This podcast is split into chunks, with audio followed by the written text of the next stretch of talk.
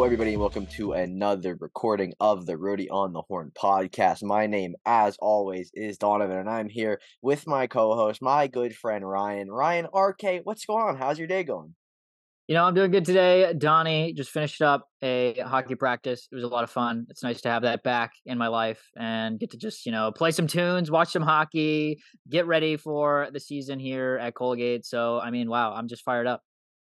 Hell yeah, we love that. Uh, a positive response from RK season almost underway. We're getting there, so that's uh, that's always ideal. Uh, we have some interesting news in sports this week. I mean, we're not gonna lie to you and say that uh, it's a super exciting episode, but we do have some really interesting stuff to talk about. Starting off with, there's multiple White Sox topics in here, RK, and both of them are just really bad. It's it's a real it's been a really rough week for the Chicago White Sox. Obviously, they started off the week just after we recorded last week, I believe, uh, firing their vice president Ken Williams and their general manager Rick Hahn. Uh, obviously, this is a little bit interesting given the fact that uh, if you know anything about the White Sox, the same people have been running the show for quite a while, or at least the, the same influences, uh, the same uh, figureheads have been running the show for quite a while, which I actually learned after they were fired. I wasn't necessarily aware of the White Sox. I don't know a whole lot about the White Sox organization, but uh, obviously uh, they are very sick and tired of what has happened this season, and they are cleaning house, starting at the top.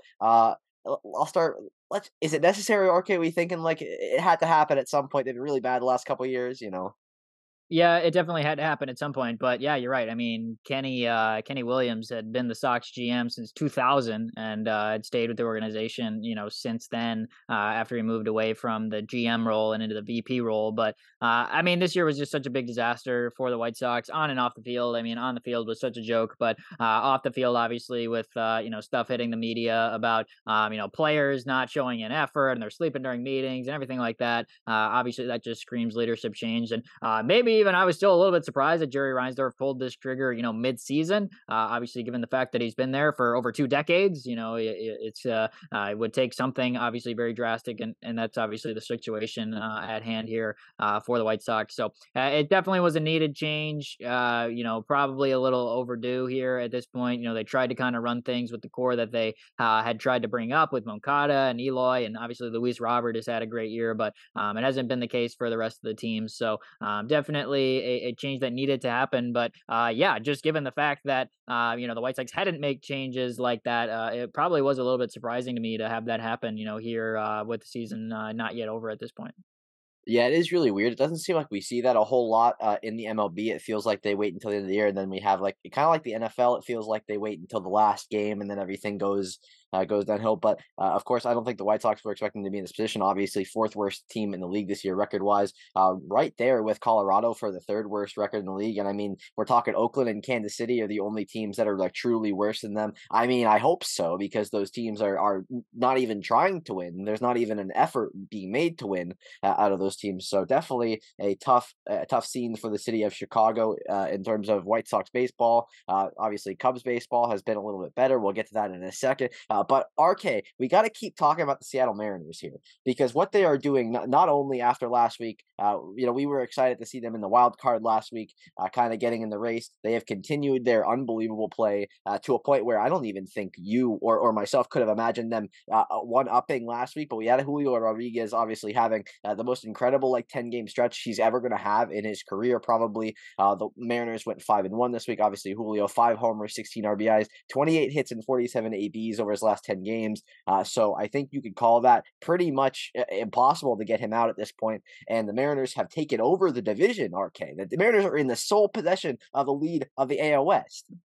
Yeah, that's insane. I mean, I certainly didn't expect that. Uh, you know, before the season started, we kind of looked at the Mariners and we're like, okay, maybe this team could take a jump. You know, it didn't have necessarily the best first half, but I've just been red hot. I mean, you mentioned Julio Rodriguez, but the rest of that lineup's kind of come alive too. Teoscar Hernandez, who really struggled early on, has been really good lately. Eugenio Suarez had his ups and downs uh, at the start of the year. He's now back and, and playing really good baseball for him. And the pitching staff uh, on the other side has been really good. Guys like Luis Castillo, Logan Gilbert have been really consistent this year and uh, you know, proving to be, you know, top quality guys at the top of a rotation. But the fact that they're doing it in a division with the Astros and the Rangers, I mean, I did not see that coming. You know, I figured they would, you know, be uh, in that wild card race. And you're looking at some of those other teams in the AL East, and I would probably uh, look at them at a team like Boston, who's on the outside looking in right now. But uh, the Mariners have just been so, so red hot this month uh, here in August that, you know, now you're looking at them as like, wow, maybe this team uh, could make a little bit deeper of a run in the American League than, you know, maybe we were giving them credit for a couple weeks ago.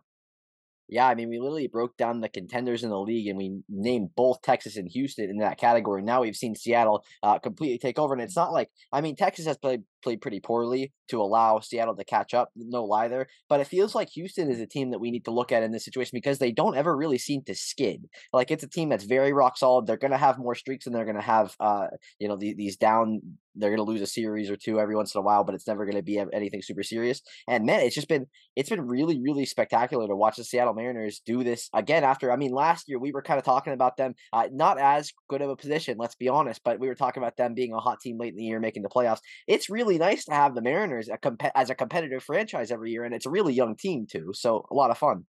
Yeah, no, it, it is, and I thought you brought up a good point uh, in in mentioning Houston, and I feel like they have been so rock solid because for for a while it feels like they had you know a five or six man rotation where you're like, wow, yeah, this guy could start a playoff game no problem, and you can still look at the top of that rotation with Valdez and Verlander and say that, but I think the rest of that rotation has maybe faltered a little bit more than I expected. J.P. France, Hunter Brown, Christian Javier, you know, haven't had necessarily the best second halves, especially for the standard that we have grown to uh, get used to with the Astros. So could it just be you know, a, a post deadline little slump, you know, a hot streak for the Mariners, and we get into the postseason in October, and the Astros are right back on top. Certainly possible, but um, I mean, I wouldn't have thought it would have got to this point. Uh, to your point as well, Donnie, that we would see the Mariners in first place uh, in that loaded AL West.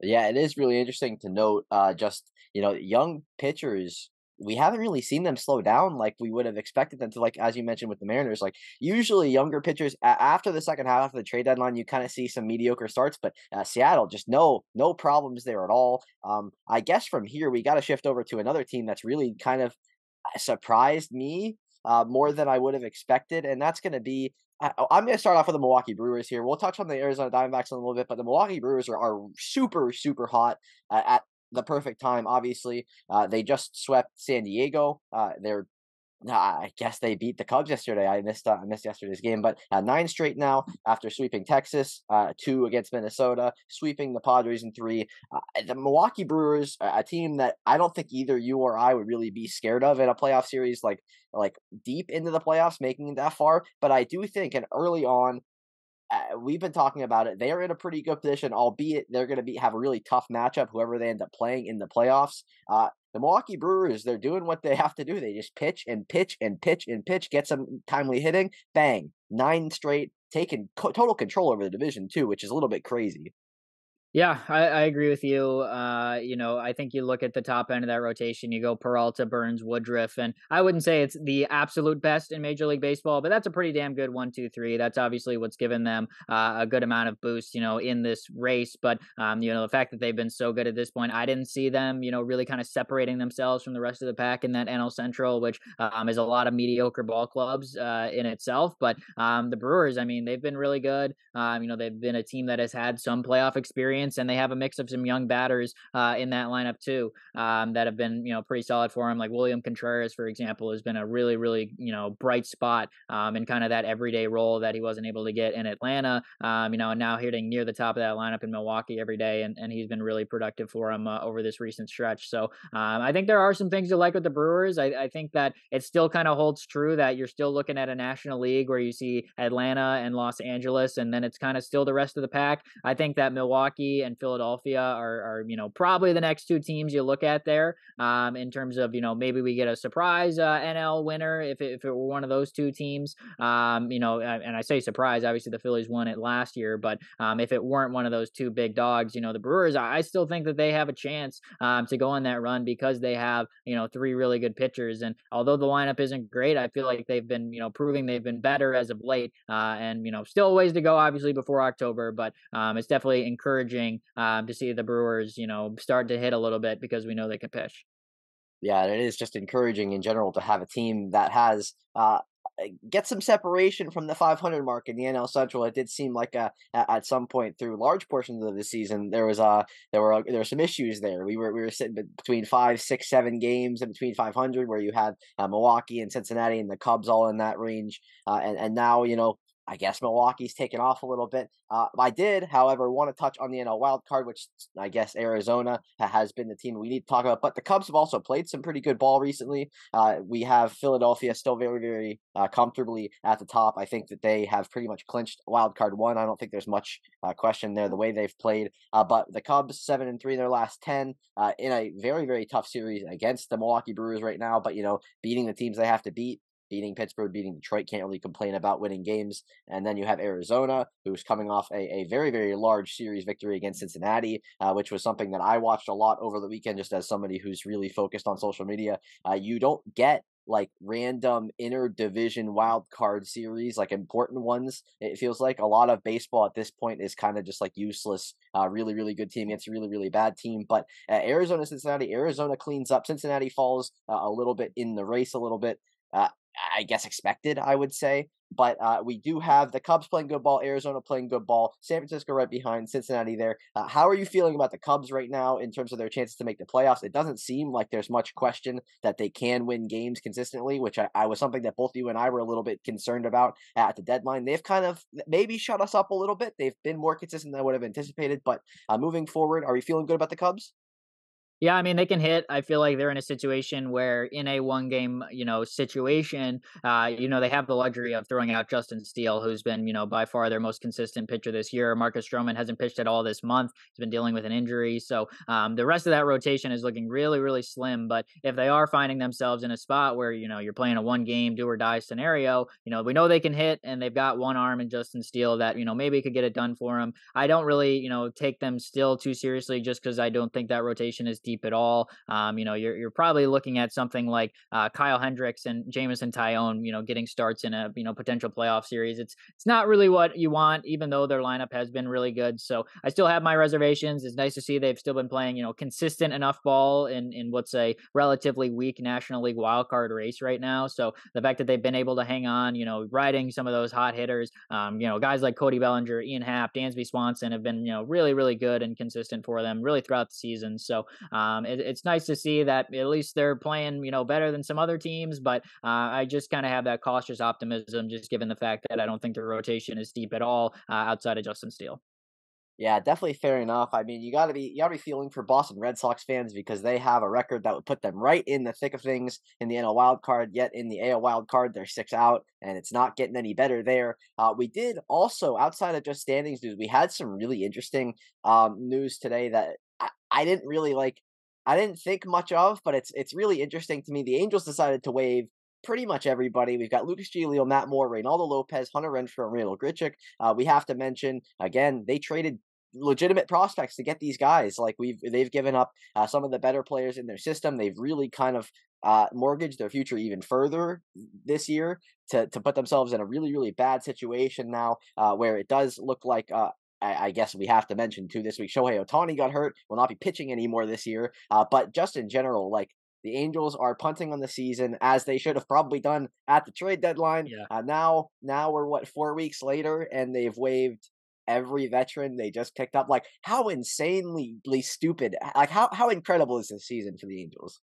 It just feels like they were digging a hole and then they were at the trade deadline and dug 50 feet deeper and then now they can't get out and they're surprised and they bit the bullet and waived all these guys. I mean, like it, it just is unbelievable like how how much of a laughing stock it feels like the Angels were after they already were such a laughing stock for having two of the best players in the game and couldn't even qualify for the playoffs. Then they get aggressive and buy and get worse somehow. They've been losing more games than they were winning even before the trade deadline. So, uh, I mean, it, we knew it was dumb uh, in the moment and now it just continues to look even worse. So, uh, I mean, this is just a situation where, uh, you know, a team couldn't understand the reality of the situation. They tried to, you know, pull out all the stops just to try to miraculously, you know, convey Shohei Ohtani that the Angels are the right spot and he maybe have a chance to win there. Uh, obviously, that hasn't been the case. So, uh, I mean, just a disastrous season for the Angels, uh, how things have unfolded. And realistically, this is the type of season that sets you back, uh, you know, three, four, five years when you shell out a couple prospects prospects and don't get anything out of it uh, in terms of a playoff game. I mean, they're 11 and a half games out of the wild card at this point. It's unbelievable. So, um, yeah, things are have not gone the way of the Angels, and uh, you know they they may have gotten uh, a better situation if they had traded away Ohtani and gotten all these prospects back and uh, you know bit the bullet that way. But uh, here they are just a month later, and uh, you know definitely an ugly situation for them. Uh, you know having waived some of those guys that they just got out, um, you know from the White Sox and, and Giolito uh, and Reynaldo Lopez in specific.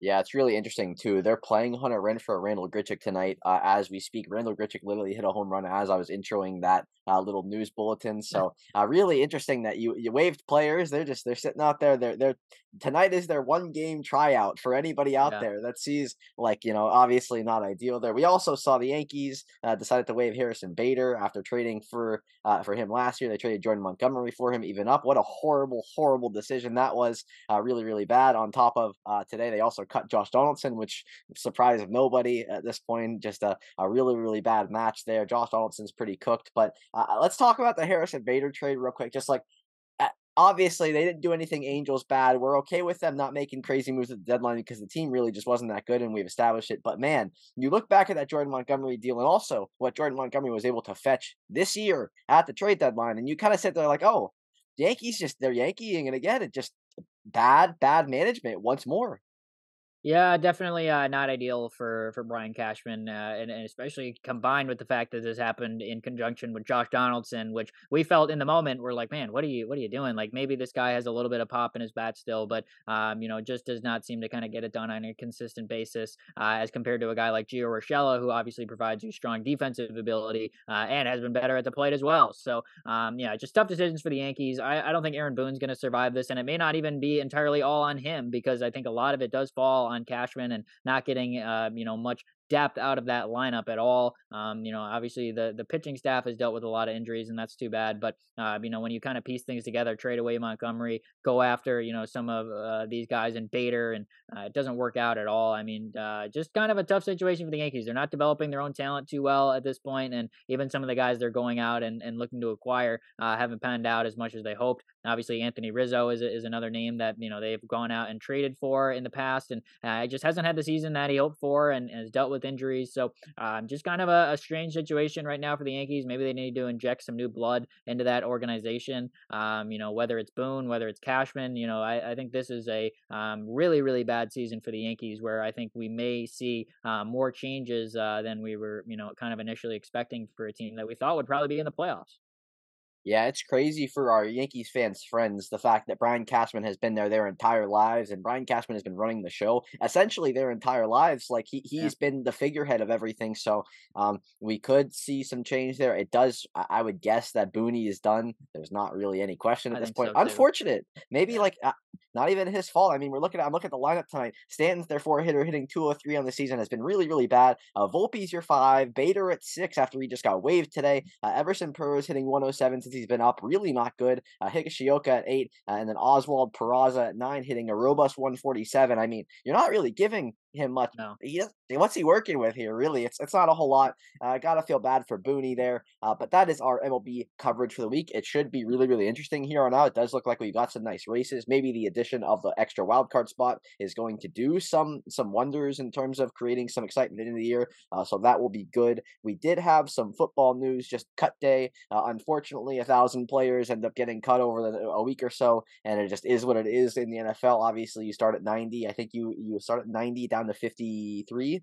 So, uh, you know, obviously a, a, big cut there. But we did see uh, some semi notable names uh, waived or well cut today. Uh, Robbie Anderson going by Robbie Chosen Anderson, really just a, a, wonderful name. Uh, on Miami was cut. Uh, the Patriots cut both backup quarterbacks Bailey Zappe and Malik Cunningham after Malik Cunningham had a lot of love through the preseason as kind of a, a gadget, uh, interesting player. Uh, the Saints let go of Bradley Roby. Doug Pederson cut his own son Josh, which is just crazy to happen. I think expected, but you know, still a little bit surprising. Um, anything out of cut day that did anything for you? Obviously, there's always a couple interesting names and players get traded before they get cut, so that's also an interesting part of it. But uh, anything come out of today that was exciting for you? Yeah, I think uh, I think the Jonathan Taylor news is a little bit noteworthy, but it's hard to be surprised about things that are happening to running backs on the Indianapolis Colts. I mean, that just combination screams. I don't know what the hell's going on either, really. So uh, I'm not terribly shocked on that. I think I was a little bit surprised the fact that New England cut the other quarterbacks on their roster, not named Mac Jones. So they only have one quarterback left on the roster. Like, at, at, what point do we need to like say Bill Belichick? Like, man, like what? Like, I get it, you are the absolute goat, but like the last couple years have just not been going good. Like, what? What are we doing? Like, you're only keeping one quarterback. Like, I just don't under like was it like I I just can't explain it. I don't know what is going on. Uh, why you would not need a backup? Like, did you watch the the San Francisco 49ers last year. Like they needed like 12. Like I don't understand uh, that one at all. That was probably the biggest surprise uh, of all the cuts for me. Uh, the fact that New England was like, yeah, no, we're good on a backup quarterback. No, we're, we're all good with Mac Jones. He's our guy. We're turning injuries off this year and our and our real life Madden franchise, and Mac Jones is our guy. I just thought that one was really weird. That one stuck out to me. Yeah, it's interesting to me. And somebody brought up the point that whoever they end up signing to be their backup quarterback off the streets will have 11 days to learn the playbook. So if yeah. Mac Jones is to get hurt, uh, in the, yeah, barring barring an injury, knock on wood, obviously, if Mac Jones is to get hurt, we've got like a Josh Dobbs situation here coming up randomly out of nowhere next. Uh, it's crazy. It's probably Carson me. Wentz. Yeah, I, I mean, hey, you know, shouts to Carson Wentz. Maybe he deserves to have a job at this point. yeah, he does. Holy cow! It's been a, it's been a really weird week. Obviously, you know, you really just never know what you're getting out of the quarterback cuts. Uh, and there's always some funny ones. Obviously, the Giants ended up letting go uh, of third string, you know, bums. Who cares, really? Uh, one thing that was interesting to me, however, uh, Chris Jones was placed on the reserve do not report, did not report list. Uh, he's trying to get a pay raise. We talked about it a couple weeks ago. Uh, he said this week that he's willing to sit out until week eight. Uh, I guess that's just the, the deadline for him in terms of money making and such. Probably for um, you would assume that there's some performance bonuses involved, uh, among other things. But uh, an interesting thought because we have seen some other salary discrepancies get ironed out the last couple weeks. Chris Jones seems like a, a, a incredibly valuable player to a Chiefs team that will really falter maybe without having him there. Uh, is it interesting to you at all? A little bit curious that they've let it actually go to the point where he's probably not going to play. Yeah, it, it is for sure. Obviously, Chris Jones is a is a top caliber player, so um, you know he holds uh, you know some leverage in this situation for sure. He understands that, so um, you know I guess you know he's obviously holding out for for more money that he feels he's deserved. But um, yeah, I mean it's uh it's it's something to follow for sure. You know, you always wonder is that something that'll be a distraction. I feel like I with the Kansas City Chiefs, I feel like and, and Andy Reid, you, you kind of give him a little maybe a little bit of a pass. Like all right, he'll be out there in the playoffs, and uh, they'll be all smiling when he's got you know three sacks in a divisional playoff game or something like that. So I, I don't try to read too into it, but it is definitely interesting. You know, some of these long extended holdouts can, um, you know, I feel like mostly take shape in the media and they're trying to, you know, push narratives. Oh, this is why you guys are losing. This is a distraction, that kind of thing. So, um, you know, I, I think when it's all said and done, you know, he, he knows he's a big player on the Chiefs and, and they obviously want him back too. So, um, you know, I, I feel like this isn't necessarily something too, too shocking to me. Um, you know, star player holding out, but um, definitely an interesting storyline out of uh, the past week, no doubt.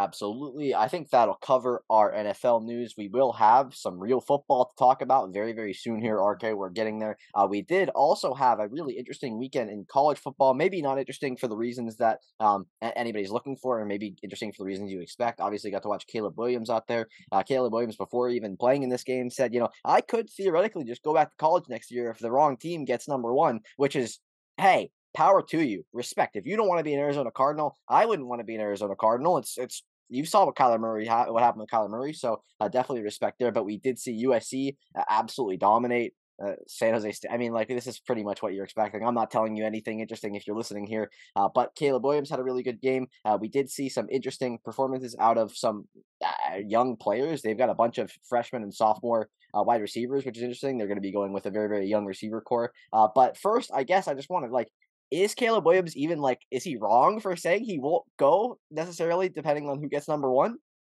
I mean, hey, what, what's he got to lose in saying that? Honestly, he's in a in a world right now where he's able to make NIL money at USC and play quarterback and be the man on campus in, in Southern California. Like, it's not necessarily the worst life, uh, you know, compared to getting drafted to a trash NFL team and having all these high sky expectations and expecting to be the guy right away. Like, sure, you you have that leverage. Uh, you could, you know, opt to to come back. You know, when it's all said and done, probably goes the NFL. Let's, you know, he's just uh, obviously, you know, playing a card. And it's like, oh well, I could, I could. So, um, he, he's not not wrong, but um, I think when it's all said and done, you know, he understands that he can still make more money in the NFL um, and and likely be the first overall pick. You know, you're certainly risking a lot. Obviously, if you come back and you get injured, um, you know that obviously you know sets you up for a lot less in a potential contract situation. So still a lot of incentive for Williams to go pro, obviously. Um, but yeah, if if you're Caleb Williams that spot, you got nothing to lose in saying that. Yeah, I definitely agree there. Obviously, we saw Caleb Williams four TDs over the weekend against San Jose State. Uh, we also saw another very highly touted quarterback, uh, Sam Hartman at Notre Dame, diced up the Navy defense. Navy offense diced up themselves uh, not throwing the ball. Three for six for 43 yards uh, passing. Uh, at one point, they had one pass completed for four yards. Uh, it was a really, really exciting attack from them. Exactly what you expect out of a Navy uh, a Navy offense. They handed the ball off 40 times. They didn't get anywhere. Nobody had over 38 yards. It was a real doozy for them. But uh, Notre Dame could Notre Dame theoretically be a, a, threat if they have a legitimate quarterback in Sam Hartman? I mean, RK, thoughts here? Maybe Notre Dame's going to be good this year?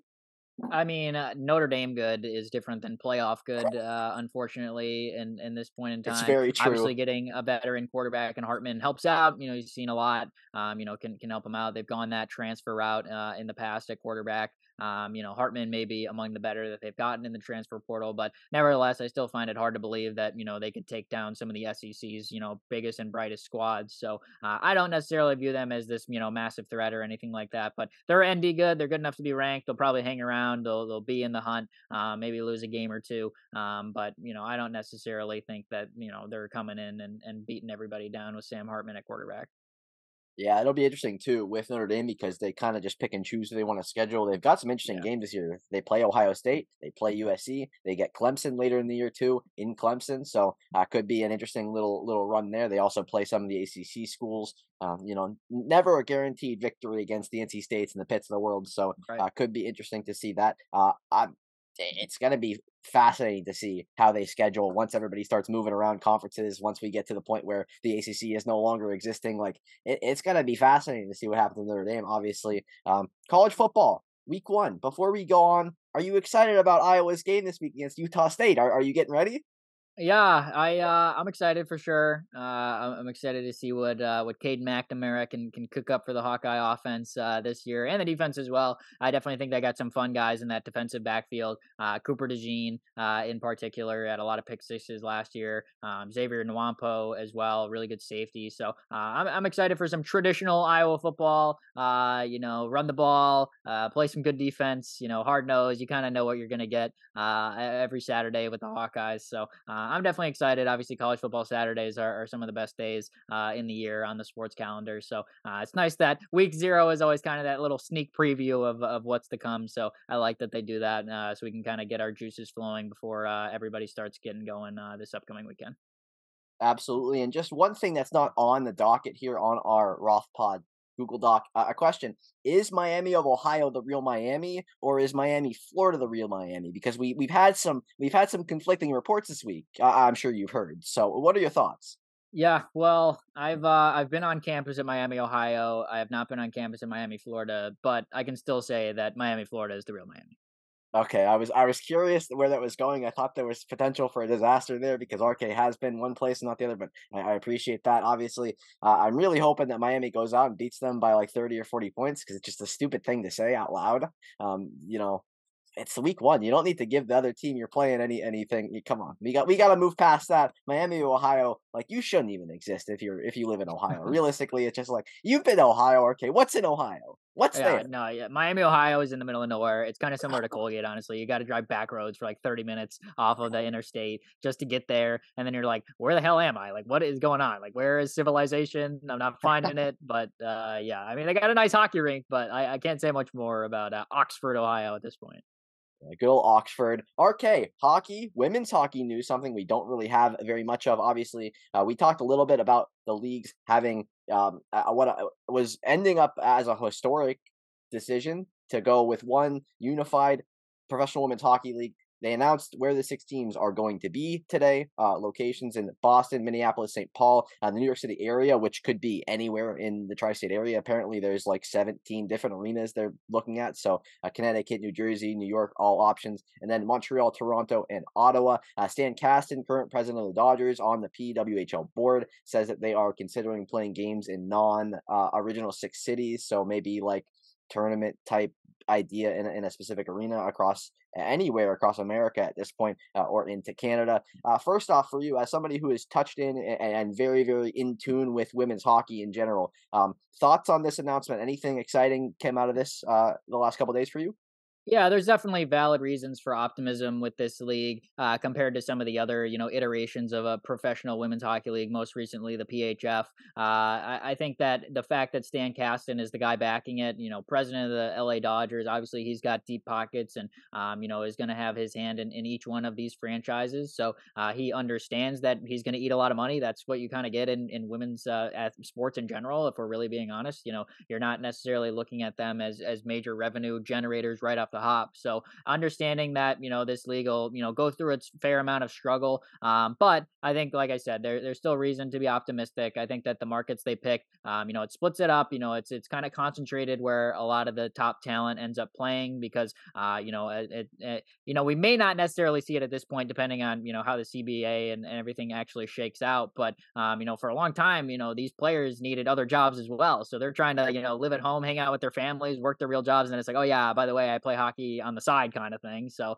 uh, hopefully this league kind of fixes that in a little bit. Uh, I know that they are basically starting off by saying we can sign three players, kind of go out each team, you know, you basically pick your captains, uh, go ahead and sign them, and then they'll do a draft where they pick the next 15 players uh, on their roster. Um, so basically you kind of fill out, you know, 18 players. That's most of your team. You know, you'll end up signing a couple scratches and, and getting some players in for training camp and things of that nature. But uh, once we end up getting some of those early signings and the women's hockey draft, um, that'll obviously you know play a big role in, in how these teams kind of shake out and, and things of that nature. So, uh, like I said, there's reason to be optimistic. There's also reasons that you know it could very easily fail. I hate to say it, but uh, it, it, certainly could. But um, like I said, there, there's definitely a lot of valid reasons for why it could very much work. Seemed like there was some strong leadership. I know Brian Burke is one name that's really backing uh, the Players Association and this side of it. A guy who's had you know so much experience in the game of hockey. Um, so you know, hopefully that those will all be positive contributing factors uh, before they end up dropping the puck here uh, in January. So still a lot of dominoes to fall, um, but it was definitely uh, some some positive news and, and some reason for optimism with the uh, new women's hockey league.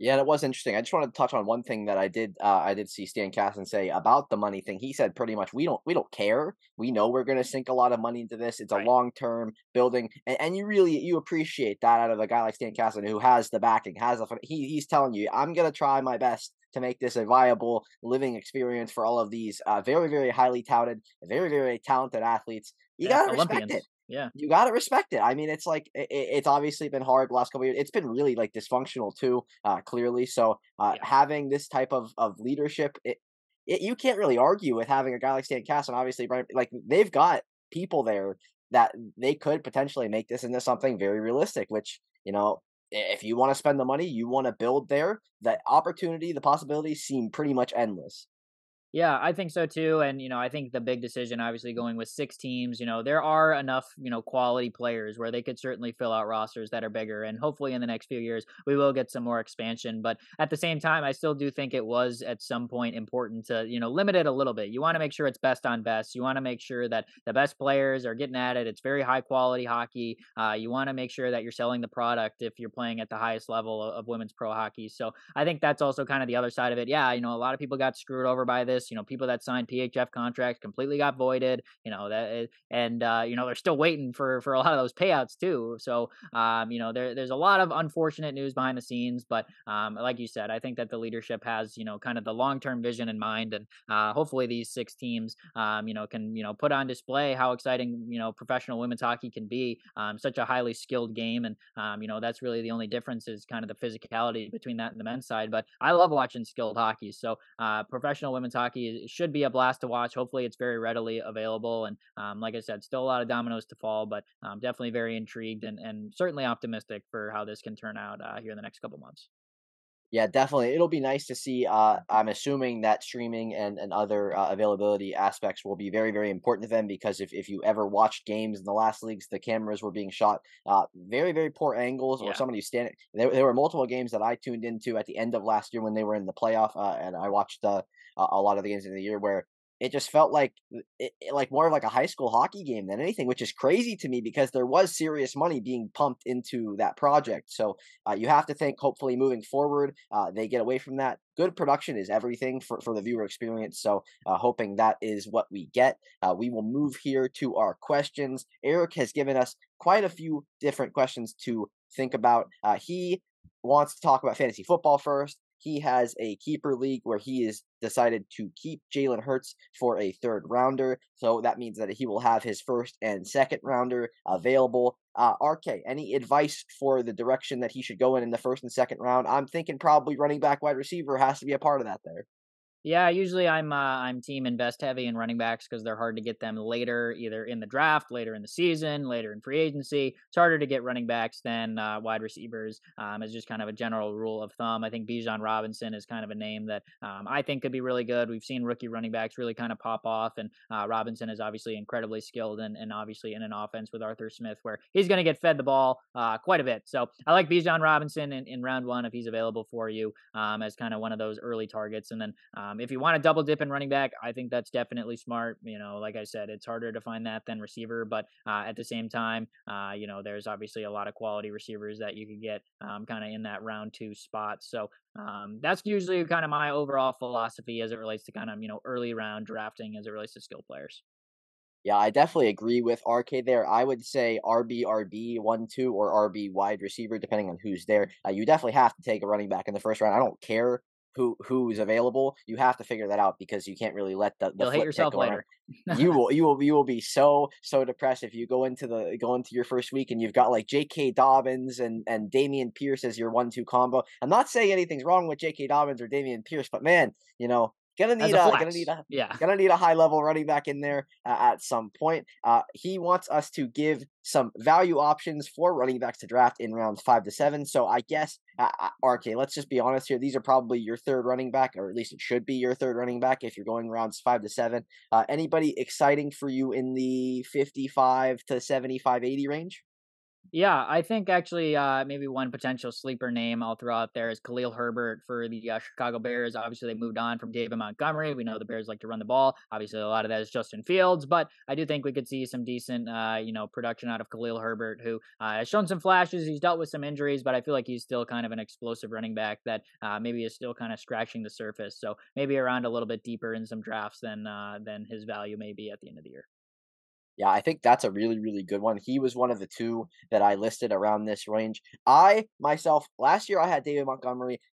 Did pretty well. Can't really argue with that. I feel like having David Montgomery as your three, he should be there around six. I don't think you'd have much of a problem getting a David Montgomery in around six, especially seeing how Detroit used their running backs last year. Maybe you're not super confident in how that, that happens, but David Montgomery was given, uh, he's been given the reins, you would assume, should have some really nice matchups too. Uh, in Detroit, obviously, the teams that he's playing will not be heavy run stop teams for the most part uh, in the division. Not gonna not gonna have much much problem getting some yardage and scoring there. So uh, I'm really really big on David Montgomery. He's he gets a lot of hate in fantasy. I don't really necessarily understand it. Maybe it was the team before. Maybe it's just him as a running back.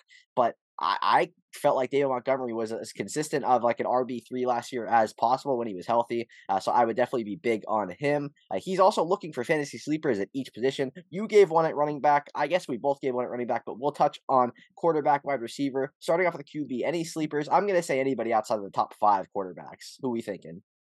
Yeah, uh, you know, quarterback is always an interesting one. I feel like I'm usually on the side of, you know, wait a little bit, maybe get a guy with a little bit of mobility, um, you know, that can help you out in terms of some rushing, you know, production. And, you know, one name that actually comes to mind for me is Daniel Jones. And I think that the Giants did a better job at surrounding him with a little bit more weapons. I do like Darren Waller this year. I like that they got Jalin Hyatt, the rookie out of Tennessee. Uh, and the offensive line is uh, a little bit better as well. You expect Evan Neal to take a little bit of a jump. We know Andrew Thomas just got paid some strong tackles. And like I said, Daniel Jones offers you a little bit of rushing ability too. We know they got Saquon Barkley, of course, but you will see Daniel Jones get some rushing touchdowns. So um, for as boring as Daniel Jones may be to watch sometimes, I think he could provide you with some fantasy upside.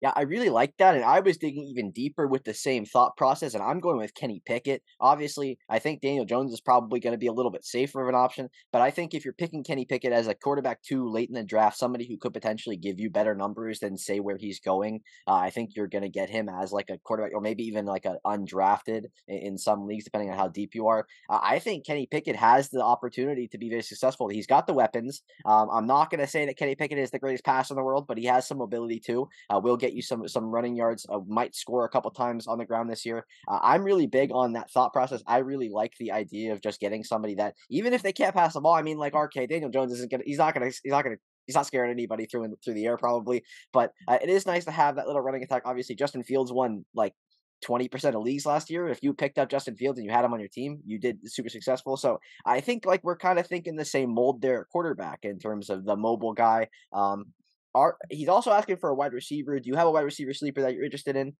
Yeah, I'll, I'll, actually share two uh, guys. Uh, surprised this guy actually is rated lower on uh, on ESPN's board than he is. But Michael Gallup, I feel like he's been really consistent for the Cowboys. Uh, always seems to have a good connection with Dak. You know, typically is very good in the red zone as well. Um, really good receiver at you know going up and high pointing the ball and, and coming down with touchdowns. So I like Gallup. And then also shout out Darnell Mooney. I don't think I was going to be hyping up the Bears offense coming into this podcast, but uh, I mean Darnell Mooney I think has been pretty good. Has a good connection with Justin Fields. Um, you know that receiver corps was abysmal last year, but uh, Mooney is probably one of the few bright spots you could point to on that Bears team. And um, the fact that he's rated as low as he is on ESPN's board is certainly a little bit surprising to me. So uh, maybe an opportunity to buy low on an offense that some people are like the Bears.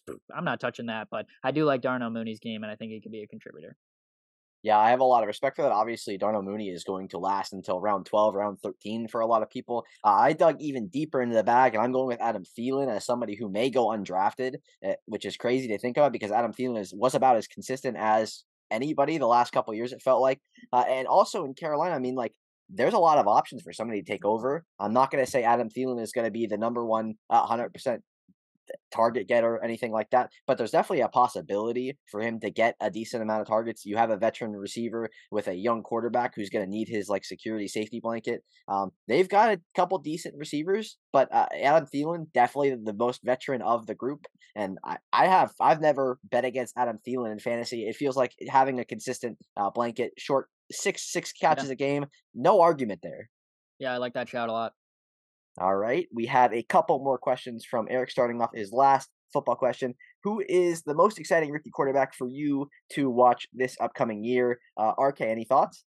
Yeah, I mean, uh, preseason Twitter would tell you that Aidan O'Connell, fellow 2017 Stevenson High School graduate, would probably be that guy. But I'm not quite there. I'm not a huge buyer into you know preseason success turning into dominant NFL career. That's just me. So I'm going to go with the guy who was actually picked first overall in the draft, and that's Bryce Young. I mean, let's just not overthink this any further. Uh, I think Carolina could be an interesting team to watch. You mentioned Thielen, but um, I think that you know they have an interesting standpoint, and uh, I like Bryce Young a lot. I love watching him at Alabama, uh, and I think that it's important to continue to remember that the teams that Bryce Young had at Alabama were not as you know flourishing with skill talent uh, as Alabama's had in the past. Like Bryce Young actually had to kind of grind a little bit, um, which sounds funny considering he won a Heisman at Alabama, but I think he really did. So uh, I'm excited to see uh, how he does in the NFL. I think he has an ability to translate pretty quickly um, once he starts figuring things out, and I think Carolina could be fun to watch. So uh, definitely not gonna gonna overthink it more than the guy who was picked first overall with Bryce Young. Yeah, absolutely. I think that's fair. Uh, I was definitely going to pick Bryce Young too. There's not really even any question there, but I'll go with Anthony Richardson. I think it maybe it'll be interesting. Uh, I think that team is is a real part of my French clusterfuck. Um, no Jonathan Taylor for four weeks. It's going to be really interesting to see like how they function offensively without the only like like super duper relevant player on the team. Obviously, he's got a couple decent receivers, and Anthony Richardson has the talent there. But it could be maybe for for not the reasons that you want but it could be it could be a lot of fun very exciting to watch in in a negative space. Like maybe that's maybe that's too hard of me. Maybe I'm thinking Anthony Richardson could be better than than I just I think that's going to be so much fun. The Hard Knocks uh, Indianapolis Colt edition would have been just would have been chef's kiss, special, emotional, great stuff. Uh, unfortunate we didn't get that. But Anthony Richardson, are, are you at at all positive on the Anthony Richardson season, seeing after what we had today? Yeah, I mean, he's such an interesting one because, like, I still you go back and you watch some of the stuff he did at Florida, and you're like, this is insane. Like, there's no way a human being should be able to do some of the stuff he does at quarterback. Like, he really does have some Patrick Mahomes potential in him. Like, and I don't think he's gonna live up to it. I really don't. But uh, like, he's gonna do some nut stuff. He's gonna put on some crazy highlights. You know, have some crazy runs. I think that'll probably be uh, even more so than you know chucking a pass 60, 70 yards down the field. Like what we see with Anthony Richardson running the ball. If Shane Steichen can use him in a similar Jalen Hurts mold where um, you know you're running some RPOs, some easy short passes, allow him to use his mobility, get out of the pocket a little bit. Um, you know, I I think that we could see some nice moments from Anthony Richardson, but he's just too raw for me at this point to really think that you know he this guy's going to take over the NFL, win Rookie of the Year, anything like that. So um, I think that you know we'll see some flashes out of Richardson, but um, I'm I'm certainly not thinking that you know he's gonna gonna take the NFL by storm or anything like that. All right, so I'm gonna call that like cautious optimism at the at best. I don't think we, not even really optimistic to be honest, but there's there's a little bit of flash. Cautious skepticism is that? Cautious, I mean, I mean, I guess I guess we'll take that. He's like we're we're in the middle here, sort of. Kind, we're we're, yeah. we're like fading away. We're fading Anthony Richardson. Just like I wouldn't do it, but I could see it. That's kind of. I just I think it could be a lot of fun. I'm excited to watch the Indianapolis Colts play football this year. So that may just me. I might be the only person on the planet that's excited for that, but uh, you know, we'll take it. Uh, he's got a couple other questions. What's a hobby that Eric should pick up this fall? You got anything on your mind? Yeah, uh, I mean, you know, one that I had when I was younger that I've gotten into recently is going back to collecting baseball cards. I know Eric's a big football guy, so you can throw football cards in there, no problem. But it's always fun, you know. You just like hop over to Target or something. You you know, you look at the packs, you rip one open. You know, you're just kind of sitting down at the end of the day, you know, ripping a pack. You're like, ooh, okay, this kind of fun. So I don't know. I, have kind of gotten back into my my niche of collecting some sports cards. I know Eric, uh, you know, is a, is a big sports guy as well. So uh, maybe that's my my hobby suggestion for Eric is is getting back into collecting sports cards if he ever got into it in the first place. But my guess is yes, honestly. Yeah, I think most kids, most diehard sports fans were the big card collectors, age seven, eight, somewhere around there. And football cards are big, so I, I like that. That's a very, very good suggestion. Uh, mine is a little bit more broad. Uh, I'm considering buying a camera and picking up photography. I think it could be semi-valuable in my career as somebody who works in marketing, social media, sure. stuff like that. Um, but I've been, I've been really considering spending a, a grotesque amount of money on a, a, a juiced up but not super juiced up camera. I'm not going to buy anything crazy. Don't worry, I don't have that. I don't have that in me. But I've I've been really thinking about it. Um, I, it's gonna be a it's gonna be a purchase that I'm gonna regret uh, immediately as I take it, and then as I learn, I'll be I'll be more excited. But I, I think it's something that's gonna happen. Um, got my computer last year, so we're thinking. Oh, I'm thinking I'm gonna buy a camera. I'm thinking I'm gonna go shoot some trees and stuff and get better. That's my my suggestion. Eric, you want to pick up photography with me? Be my guest. We can compare pictures and stuff. That'd be kind of cool.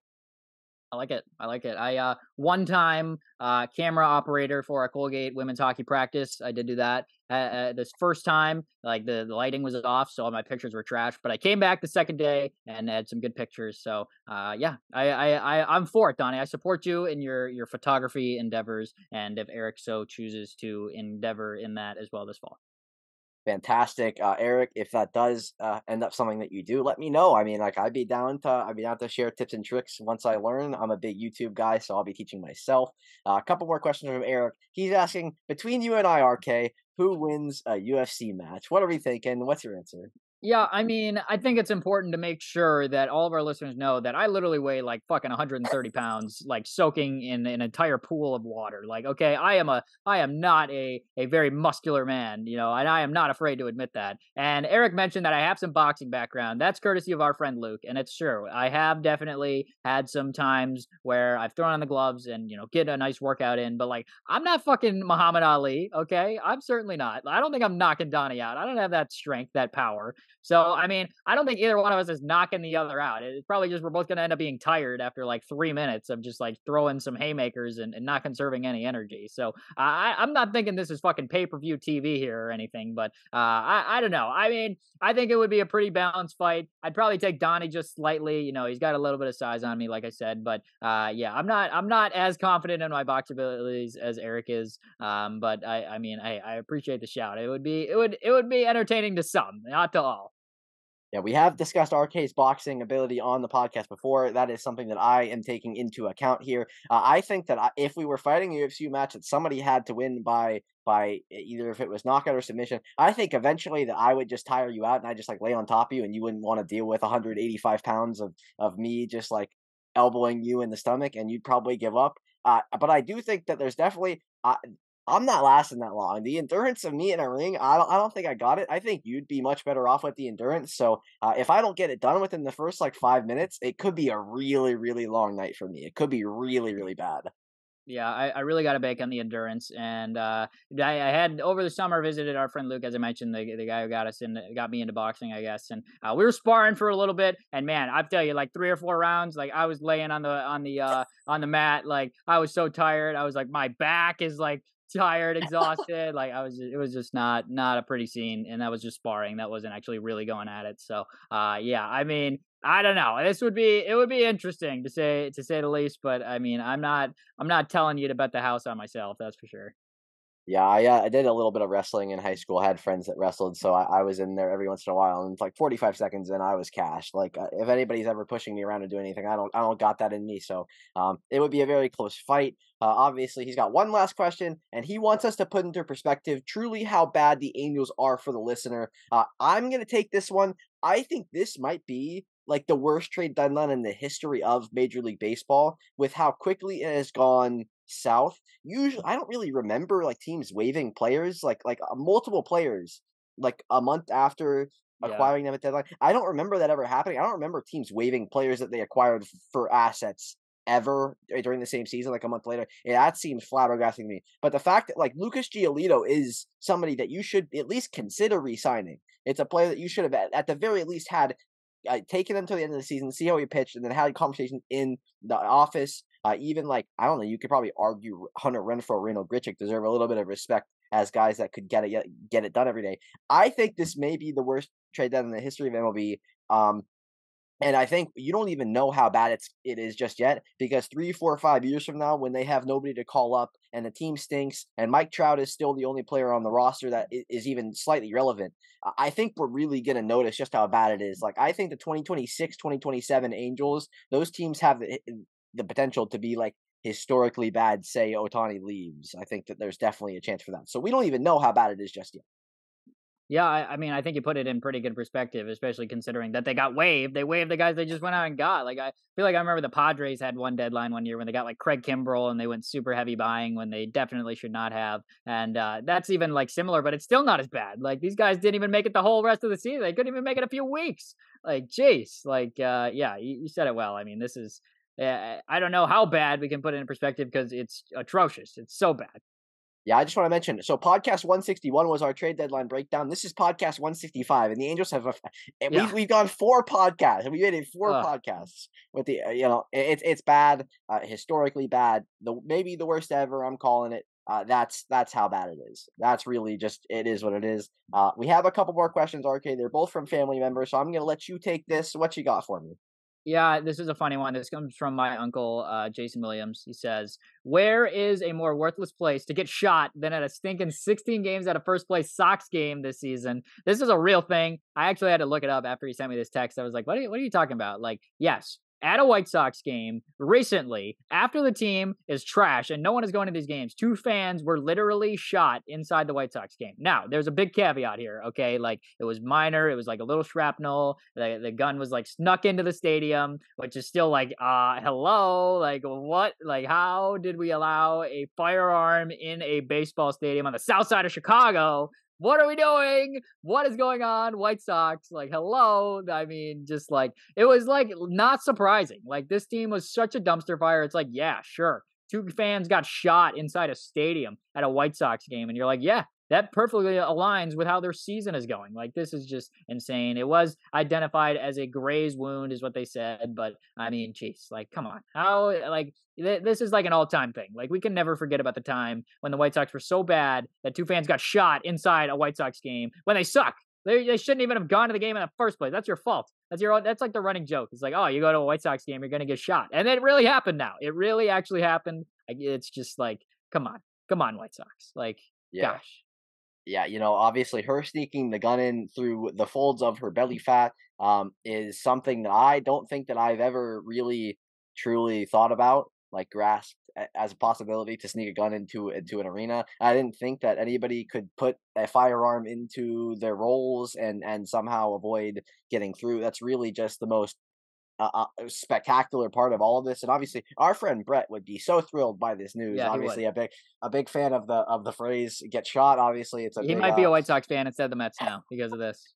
yeah, you know, obviously they've they've gained a fan instead of losing fans from this. Uh, this yeah, there's there's no more worthless place uh, to get shot at than than in, in Chicago while you going to a White Sox game. RK, I just I can't I can't I can't process it. It's it's not it doesn't work for me. This is something that I didn't think that we would ever have to discuss. Like this this is one of the craziest things I've ever seen in the history of baseball, like ever Yeah, in my life. this is uh this is an all timer. Like we're always gonna reference like people having bad days, and it's like, well, at least you didn't get shot at a White Sox game.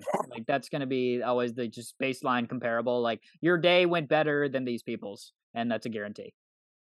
Uh, definitely a, a stunner. We have a Kira and a Phil question, so I guess I'll leave this off to you too as well, RK. Uh, have at it. Yeah, let's do it. Actually, a Kira and Phil question. Uh, from what I know, no uh, suggestion from a fellow friend. So an authentic Kira and Phil question to wrap us up. End of the podcast, folks. The question is the reveal. Here we go. What is the surefire way for getting rid of hiccups? I mean, I feel like it's the question that literally everybody wants to know when they have hiccups, and they don't really care when they don't have hiccups. But here we are. To my knowledge, Donnie, you do not have hiccups. You've done a nice job on this podcast speaking without hiccups. I do not have hiccups at this point. So let's talk about hypothetically, if we did, and I'm in a in a pinch, I've got hiccups. What is the surefire way for curing my hiccups? So I've been told over time that there is no surefire way, but my surefire ways have been either super super like frozen cold water uh, works okay. Uh, I think you just you have to stun yourself out of the hiccups is kind of the, the way I would put it. So like really sour food or really cold water or somebody scares you has been one that I've used. I don't know if that even I, I the someone scares you is probably not one to consider in this one, but it is. It was like the go-to elementary school circa Yep. 2009. So just got to remember that. But I, I think you just got to stun yourself out of it. So I my my go-to is obviously always cold water. I have heard of people using like like they bite into a lemon or something like that, which is not not something that I would I would do. Not not something that I'm a fan of. Not something that's I'd rather have the hiccups than the bite into lemon. But uh, if you're looking to do it, these are that's what I got for you. That's all. Um, maybe RK's got more valuable info than I do, but that that's all I got. So the only surefire way that I know of for getting rid of hiccups is just forgetting that you have hiccups. And the challenge is then you hiccup and you remember that you have hiccups. So eh, that's like it- that's a really big challenge. You know, sometimes it sucks. You know, it's like attacking you. You, you hiccup like every couple seconds. It'd be easy to remember mm-hmm. that you have hiccups. But I'm convinced that if you just forget that you have hiccups, it'll go away. It'll just naturally, you'll be cured of your your hiccuping, and you just got to forget it. You just got to mentally just be d- disciplined for a little bit. Forget you have hiccups. Hiccup, you know, you're gonna do it, but just you know, move past it. Just hopefully that was the last hiccup. it's a valid thought because eventually the hiccups will go away. The hiccups will They not stay with you. So so theoretically, maybe just just dealing with it, like RK says, and just just forgetting that it exists. Occupy yourself with something that isn't hiccups, and bang, that maybe that's you just cracked the code. It could be.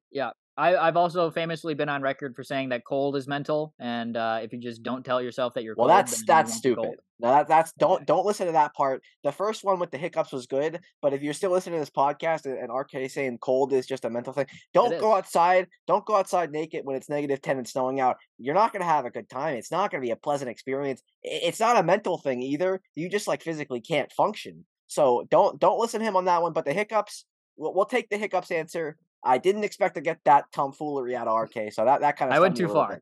I went too that far. that stunned me a little bit, but we're we're okay with his first answer, so uh, I'll give you partial credit on that. Okay, I may have ruined my credibility for some, but not all. So that's good. Yes, anybody that's listening to, to this deep in the podcast, probably about an hour in, you know, you, if the credibility of RK hasn't been ruined already, uh, it's Yeah. there it goes. It's long gone now. there it goes. Um, but yeah, obviously, what a week in sports. Obviously, football right around the corner. College football this weekend means we will have something other than MLB to talk about, which is a, really a pleasure. Honestly, let's be honest, RK. The MLB season is just too long. It's just there's too much. There's too much meaningless baseball. Let's be honest. uh, We don't need 162 games. It's it's too much. Uh, if there was something else along with it for more of the season, we'd be good. But baseball season doesn't need like three or four months on the, on its own. Uh, so we are really excited about that. Uh, anything else you want to tie up, talk about before we end it off here? no, I mean I'm still just stunned that people got shot at a White Sox game. So I'm happy that that was not me. and uh, and I'm here without any any wounds. So I'm I'm happy with that, and happy you guys made it through uh, the end of another Roadie on the Horn podcast with no wounds. We just we just want to clarify. No we we're, we're very happy that nobody has wounds. Uh, yeah, but we really appreciate everybody who did listen. Episode one sixty five. We're getting close to more milestones. Two hundred will be a a pretty crazy number. Should be sometime like six months from now. So that'll be great. Thirty four weeks, if my math serves. Hell yeah, that's that's some that's some good math. We'll take it. Uh, we Let's appreciate go. everybody who listens. We appreciate that the thirty three thousand questions from Eric, and we will talk to you all again next week. Peace, everybody. Sheck Wes is on too, by the way. Yeah, Sheck Wes will be on next week. Peace.